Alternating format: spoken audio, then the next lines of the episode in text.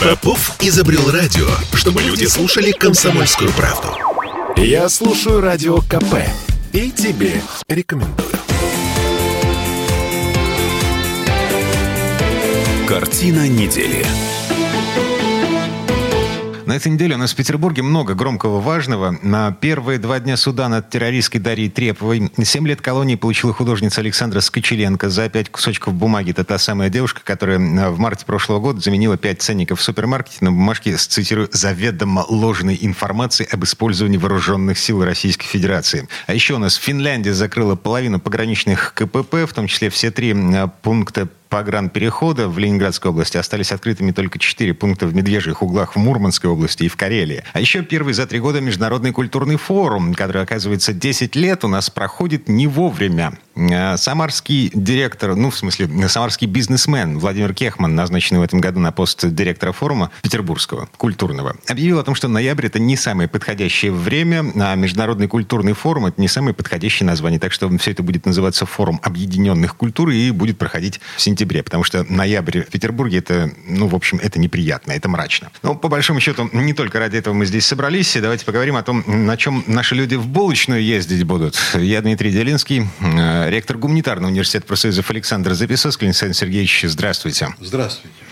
А, ну, во-первых, вы вернулись из Германии, да? Да, было, было такое дело. А, это, в общем-то, по большому счету, деловая поездка. Это вот ни разу не отдых. Мы поговорим позже в этой программе о том, собственно, как вся ситуация выглядит с той стороны границы, да? Да, есть о чем поговорить. У меня очень, ну, по крайней мере, для меня интересные впечатления. Возможно, и радиослушателям также это будет любопытно. Так, ну и к российским делам. Значит, Госдума на этой неделе одобрила проект бюджета, в котором на оборону и безопасность безопасности выделяется рекордные 39%. Это 14 триллионов рублей в абсолютных цифрах. И это больше, чем запланировано у нас на социальные расходы. В документах, которыми обложен проект бюджета в Госдуме, говорится, что рост трат на оборону способствует экономической безопасности нашей страны, поскольку увеличение финансирования открывает возможности разработки новых передовых видов вооружений и усовершенствования уже имеющихся. Это цитата из документов. Это вопрос. А, извините, с каких пор мы за хлебом ездим на танках. Ну, в том смысле, что э, стремительное развитие оборонной промышленности, которое мы сейчас наблюдаем, некоторым образом перекраивает экономику страны, перекашивает ее в сторону оборонно-промышленного комплекса, а мы, извините, ну, как бы на ракетах не летаем, автоматы в руках держать мы можем только в армии, а нам, нам бы поездить на машинах, да поесть. Ну да, конечно, мы тут люди голодные совсем, и ездим мы на осликах. Но если всерьез, то я думаю, что больше всего на экономическую экономическую ситуацию в нашей стране, причем в лучшую сторону, влияет прекращение, ну, скажем так, прекращение слишком сильное слово, уменьшение экономических контактов с Западом и уменьшение вывоза капитала нашими неумехами-олигархами, которые ничего не умеют производить, но зато на протяжении почти трех десятилетий, может быть, даже, ну, скажем, трех десятилетий пилили и вывозили за рубеж наш бюджет. А специально Специальная военная операция, на самом деле, этот процесс не остановила. У нас больше 200 миллиардов только по итогам прошлого года. В этом году объемы вывоза капитала за границу, олигархами в том числе, они э, уменьшились, но вот этот ручеек, ну, короче говоря, эта река все еще не ручеек. А, ну, она существенно уменьшилась, и надо заметить, что благосостояние людей-то растет довольно-таки заметно при всем при этом. Если иметь в виду ситуацию, знаете, как говорят, в среднем температура по больнице. Вот в среднем уровень жизни по стране. Я вам скажу, что я столкнулся с, вернее, обнаружил очень любопытный показатель улучшения ситуации. Так. Это рассказы очень многих людей из разных регионов страны, где они бывают, вот где они живут, как там у них, что происходит, какая ситуация.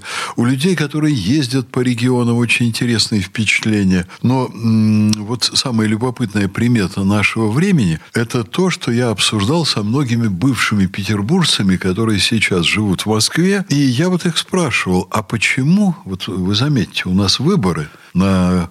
Март 2024. Да, в марте, через там... полгода. Да уже поменьше, чем полгода. А замечаете ли вы, чтобы в стране кто-то голосовал, допустим, за Владимира Владимировича Путина? Не голосовал, а агитировал за Владимира Владимировича. Давайте проголосуем за Путина, давайте. Вот вы замечаете вот эту какую-то активность? А, есть закон, по которому выборы, о том, что будут выборы президента, официальное объявление должно быть сделано в середине декабря. До середины декабря вся агитация, все, все вот это, мало того, что бессмысленно, но еще и противозаконно. А Поэтому я вас уверяю, что если бы это нынешней власти было нужно, то эту дату спокойно перенесли бы на сентябрь или на май и начали бы агитировать с того времени. А почему этого не происходит? Мне дают ответ не потому, что по закону это нельзя. Закон можно было бы изменить. А потому, что в этом нет никакой нужды. А почему в этом нет никакой нужды? А потому, что реальная ситуация, ну, на самом деле, в Москве и Петербурге она уже давно очень таки совсем неплохая. А она очень улучшилась, намного улучшилась в регионах. И люди реально видят плоды позитивных перемен в стране. И я бы тут несколько этапов вообще развития событий в России не то чтобы выделил, а они и так понятны. Я бы привлек к ним внимание наших радиослушателей. Вот посмотрите, 90-е годы, годы невероятных перемен, годы, вот кто-то в ужасе находится, кто-то работает с утра до ночи, кто-то работает с утра до ночи в ужасе. Меняется весь уклад жизни, никому не понятно, что происходит и куда идем. В общем, для огромной массы граждан нашей страны ужас, ужас, ужас. А, допустим, начало 2000-х годов, ну, там практически практически лет 7-8. А вдруг как-то стало все очень неплохо, и деньги появились, и так далее. А потом дальше вот как-то все не очень радостно. И в последнее время ситуация еще раз существенно изменилась к лучшему. В последнее время вы имеете в виду последние полтора года? Ну, я не имею в виду изменения к лучшему это СВО, хотя в экономическом смысле вот у меня такое впечатление, что если ввести железный занавес Западом и запретить вывоз капиталов э, на Запад, это то, что очень давно предлагает Академия Глазьев. И это вызывало неприятие, ну как же так, ну подавление свободы, ну разве так можно делать? А вот у меня впечатление полное – я внимательно слежу за экономикой, что если запретить вывоз капитала на Западе, то у нас стремительно начнут улучш... э, реализовываться перемены к лучшему. И Сейчас уже вот те, кого мы называем олигархами, они стали существенную часть ранее переводимых на Запад доходов реализовывать здесь, инвестировать сюда. Э, экономическая жизнь сразу очень существенно оживилась, и очень много перемен позитивных. Поэтому, а чего э, агитировать за Владимира Путина, когда сама жизнь за него агитирует? Я, кстати, вам скажу любопытную вещь, которая меня самого удивила. Вот я сравнительно недавно, ну, где-то в пределах там года с небольшим назад, увидел доклад академика Аганбегяна, одного из крупнейших экономистов в стране. И в этом докладе э, содержалась информация о том, что вот в том самом начале 2000-х годов, там было лет 7-8, когда Россия сняла невероятный урожай с доходов нефтяных. Невероятный. И речь идет, э, ну, в докладе шла о полутора триллионах долларов. Для нас это огромные деньги, невероятные деньги. А полтора триллиона, которые растворились в неизвестном направлении. Да. Вот это тоже вы правильно совершенно говорите. Это известная, в общем, ну, наверное, вещь тем, кто интересуется экономикой. Полтора триллиона свалились ни для кого. Вот никто не ожидал. Даже в руководстве страны, в министерствах, в ведомствах. В какой-то момент оказалось, что можно реализовывать любые правительственные программы. Появились они, появились там национальные проекты. Далее, Аганбегян, когда посмотрел внимательно, он сумел найти, куда делись 500 миллиардов долларов, а триллион он не нашел куда mm-hmm. делись. Растворились, действительно, вы правы, совершенно. Но здесь есть одна любопытная особенность. Когда даже деньги растворяются неизвестно куда, они проходят через население страны, это еще в 90-е годы было известно. Вот что-то вбрасывается в экономику, причем любым способом. Достается кому-то побольше, кому-то поменьше – но достается широким слоям населения. Кто-то знаете, по рублику, кто-то по копеечке. И вода проходит, вот как после дождя, через песок. Простите, деньги проходят, как вода после дождя через песок. И потом, ну, в общем, известно тоже, где они в конечном счете аккумулируются. Но пока они проходят через население, понимаете, вот люди, которые получают огромные сверхдоходы, даже неважно, неправедным там способом, чего, конечно, быть не должно, это несправедливо и так далее, но они все равно покупают услуги, они их заказывают, они оплачивают товары, они что-то там ремонтируют у себя в домах, они строят себе новые виллы и так далее, и так далее. И экономика при этом оживает. Деньги попадают пусть по чуть-чуть, к огромному количеству людей. Они их тратят, но они что-то приобретают. При этом жизнь улучшается, люди довольны. И вот в этот момент, когда эти деньги пролились на нашу экономику, вообще-то страна их и не заработала. Просто Нефть, газ продавались существенно дороже, чем ожидалось в силу изменения экономической конъюнктуры. Но такой был, знаете ли, расцвет. Все были довольны, все считали, какие власти молодцы. А на самом деле там какой-то сверхзаслуги не было. А вот в последние годы, по-моему, дала результаты действительно очень кропотливая системная работа Владимира Путина по нормализации экономической ситуации.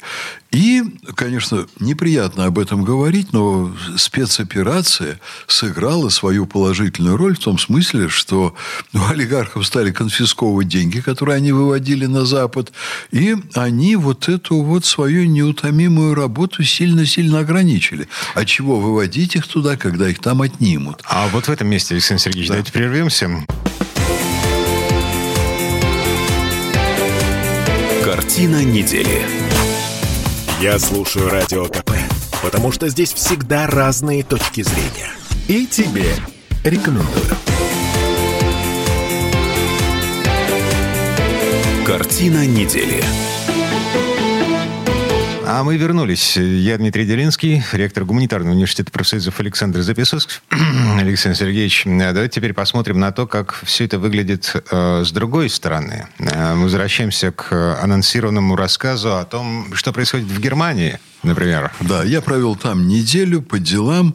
Обычно в таких поездках я раньше вообще много ездил по миру. Сейчас я намного меньше езжу, но я имею возможность видеть людей самых разных слоев населения. А если учесть, что в Германии я был в общей сложности за свою жизнь несколько десятков раз, я могу видеть перемены. Перемены очень любопытные. Они прежде всего в экономической жизни Германии. И видно, что Германия очень быстро становится из богатой страны страны, из самой богатой страны Западной Европы, становится достаточно бедной страной. Я даже там слышал от немцев сравнение, что скоро мы будем по экономической мощи страной на уровне Болгарии. Я был, конечно, в первоклассных отелях, которые заполнены. То есть в Германии есть, э, ну, все-таки заметная пока еще прослойка очень богатых людей. Я был в ресторанах, и в том числе я был в дорогих ресторанах. Дорогие рестораны тоже заполнены.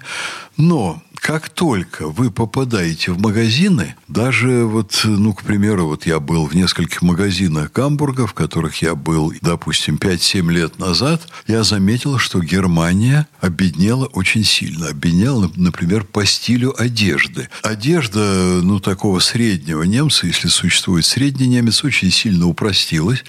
Вы уже не найдете, э, или почти не найдете, надо очень специально искать, в огромных супермаркетах какие-нибудь отделы, где присутствуют действительно дорогие изделия там из, дешев... из дорогой ткани, или присутствует какая-то дорогая обувь, или дорогие портфели, сумки и так далее, и даже дорогие очень бренды, вот как знаменитый у нас Лабутен, они предлагают продукцию, которая раньше была в магазинах для среднего класса. Она выглядит вся и сделана как э, вот, продукция для среднего класса, и материалы, и фасон. Люди внешне выглядят выглядят ну, неизмеримо беднее, чем были буквально лет пять назад. Когда вы разговариваете с людьми, вы видите, что люди очень недовольны экономической ситуацией. При этом я за последние вот лет 7-8 несколько раз бывал в Восточной Германии. Восточная Германия вообще заполнена жителями, которые очень агрессивно относятся к правящему слою сегодняшней вот всей Германии. Даже еще когда была Меркель, ну, было не так агрессивно, как сейчас, а сейчас вот полное неприятие внешней политики, внутренней политики. Шутка украинская по поводу того, что господин Шольц, канцлер, ливерная колбаса, она вдруг стала общепринятым его обозначением. Его называют не по имени, а господина Шольца, чуть ли не вся Германия, ну все практически с кем я разговаривал, называют ливерной колбасой. А госпоже Бербак говорят только с грустной улыбкой. А зеленых разговаривают разговаривают как о своре некомпетентных ничтожеств. И факты такие убийственные приводят люди, которые вроде бы по своему такому социальному положению, они вроде и газеты-то не очень должны читать. Но они говорят, например, о, там позакрывали наши такие-то, такие-то атомные электростанции. А у нас вот тут через границу, вот в таком-то месте границы с Францией, там есть сразу три французских электростанции атомных. Вот они производят электроэнергию, мы свои закрыли, а вот тут рядом с Германией столько-то километров отсюда, три французских, и мы у них покупаем электроэнергию намного дороже. Что вот эти, ну, мягко говоря, чудаки наши начальники делают? То есть я вижу тотальное неприятие, и они говорят, а что мы... Вот э, тоже очень интересно для немцев. Они пытаются это анализировать. Я слышал очень интересные разговоры о том, что немецкий язык, он не просто дисциплинирует людей по своему лингвистическому строю. Якобы в самом языке заложена очень жесткая организация поведения людей, которые на нем говорят. Но мне это рассказывают совершенно серьезно, что у нас вот в духе, в, нашем, в нашей week. Крови есть почитание начальства и не склонность к революции. Вот, но вполне возможно, что к этому дело идет, судя вот по тому настрою, который я видел. Ну, смотрите, 25-й год – это э, выборный год, э, выборы в немецкий парламент, по итогам которого, которых может смениться правительство. Если там будут честные выборы, то там вообще не похоже. Я вот там не видел людей от богатейших бизнесменов до, еще раз подчеркиваю, водителей такси, я не видел людей, которые бы за эту гоп-компанию Шольца, там, Бербак и прочих были бы готовы проголосовать. И что еще очень любопытно, вы знаете, как-то, видимо, все-таки нас, русских, узнают достаточно легко. И вот немцы, чувствуя, что я русский, они начинали пытаться со мной говорить по-русски. Те же самые таксисты. И они говорят русские слова, ясно, что они тебе хотят сделать что-то приятное, что-то хорошее на твоем языке. Я раньше как-то специально на это внимание не обращал, но сейчас меня это удивило. Вот какая агрессивная кампания производится в СМИ, как агрессивно себя ведут власти, сколько мы слышим гадостей по отношению к России и оскорбительных вещей. А когда когда вы там находитесь на территории Германии, где угодно, в магазине там разговариваете с продавцом, тебе никто не хочет гадость сказать. И ты видишь, что продавец, он реально как личность не хочет это сделать. Не потому, что он тебе что-то продает. Ты у него ничего не купишь, он это видит, но он все равно пытается тебе что-то сказать приятное. И там достаточно большое количество иностранцев. Там э, вот я разговариваю с русскими иммигрантами. Э, довольно-таки там заметная прослойка. Я, кстати, в Германии много очень слышал русскую речь. И на улицах слышал, и вот в общественных пространствах видел людей. И есть очень существенная прослойка, которая выехала в начале 90-х, когда у нас в стране вот был слом Советского Союза, слом общественного строя, поднимался бандитский капитализм. Это вот очень многим людям из тех, кто уехал в эмиграцию, не понравилось. Они уехали потому, что они не готовы были променять российский социализм на российский бандитский капитализм. Поехали в Германию, да, там спокойно, да, там нет криминала, да, там нормально организована жизнь. И вот они разные люди, вот в разных разговорах, но говорили мне одно и то же. Экономика летит в тартарары, никому не нравится происходящее, никто не готов голосовать за нынешнюю верхушку. И говорили, вот, понимаете, тоже вещи, на которых я раньше не слышал. А вот у нас в Германии нет прямых выборов. Вот у вас в России хорошо, вы там выбираете Путина, а мы выбираем партии, а кого потом эти партии выдвинут, и кто там сядет в кресло канцлера, в кресло министра экономики, там, министра иностранных дел, мы не знаем. Мы проголосовали за партию, а партия выбирает. А что это такое у нас, мол, за демократия? Демократия, в которой верхушка страны прислуживает американцам, а мы эту верхушку не выбирали. Ну, я думаю, что здесь, конечно, самую сильную роль играет резкое действительно ухудшение экономической ситуации. Я заметил, что там даже такси очень существенно подорожало, хотя я далеко не ездил, это были какие-то короткие поездки, но дорого. Э, заметно дороже, скажем так. В общем, я приехал такой удивленный Германии – реальному населению Германии не нравится, куда их втянули. Так, ну и к вопросу о политической ситуации в Германии. Месяц назад э, были выборы в местные парламенты в э, земле Гессен и в Баварии, если не изменяет память.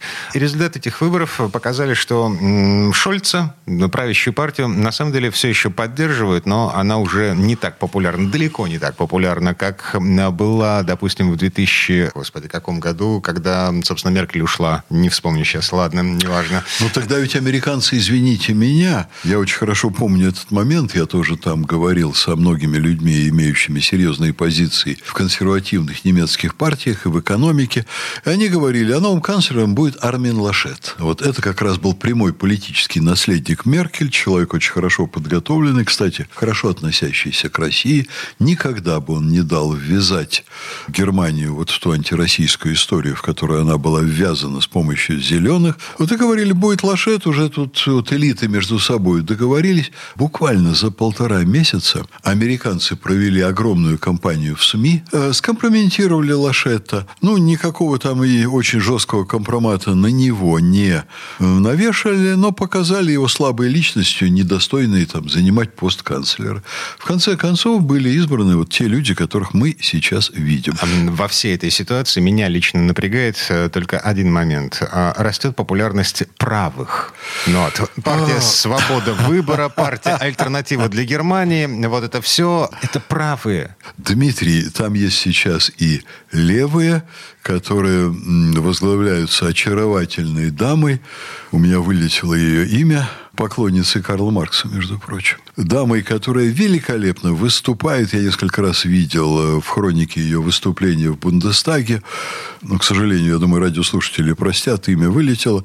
Но она может рассчитывать процентов на 25. Она делает новую левую партию сейчас. За несколько месяцев она ее сейчас организует. Они раскручиваются очень быстро. Ну и где-то сейчас идет 22% у альтернативы для Германии в целом по Германии. Я сильно сомневаюсь, что они те, за кого их американцы пытаются выдать. Что они реально там фашисты и так далее. Вот, да, им вот пытаются испортить репутацию вот этими всеми разговорами.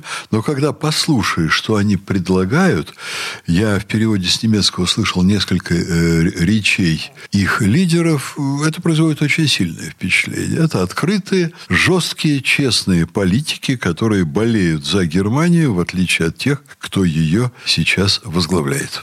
Сара Вагенкнехт. Точно. Ну, вот, так зовут да. на лидера левой партии Германии. Да. Так, в этом месте прерываемся. Вернемся через пару минут уже с другой темой. Картина недели.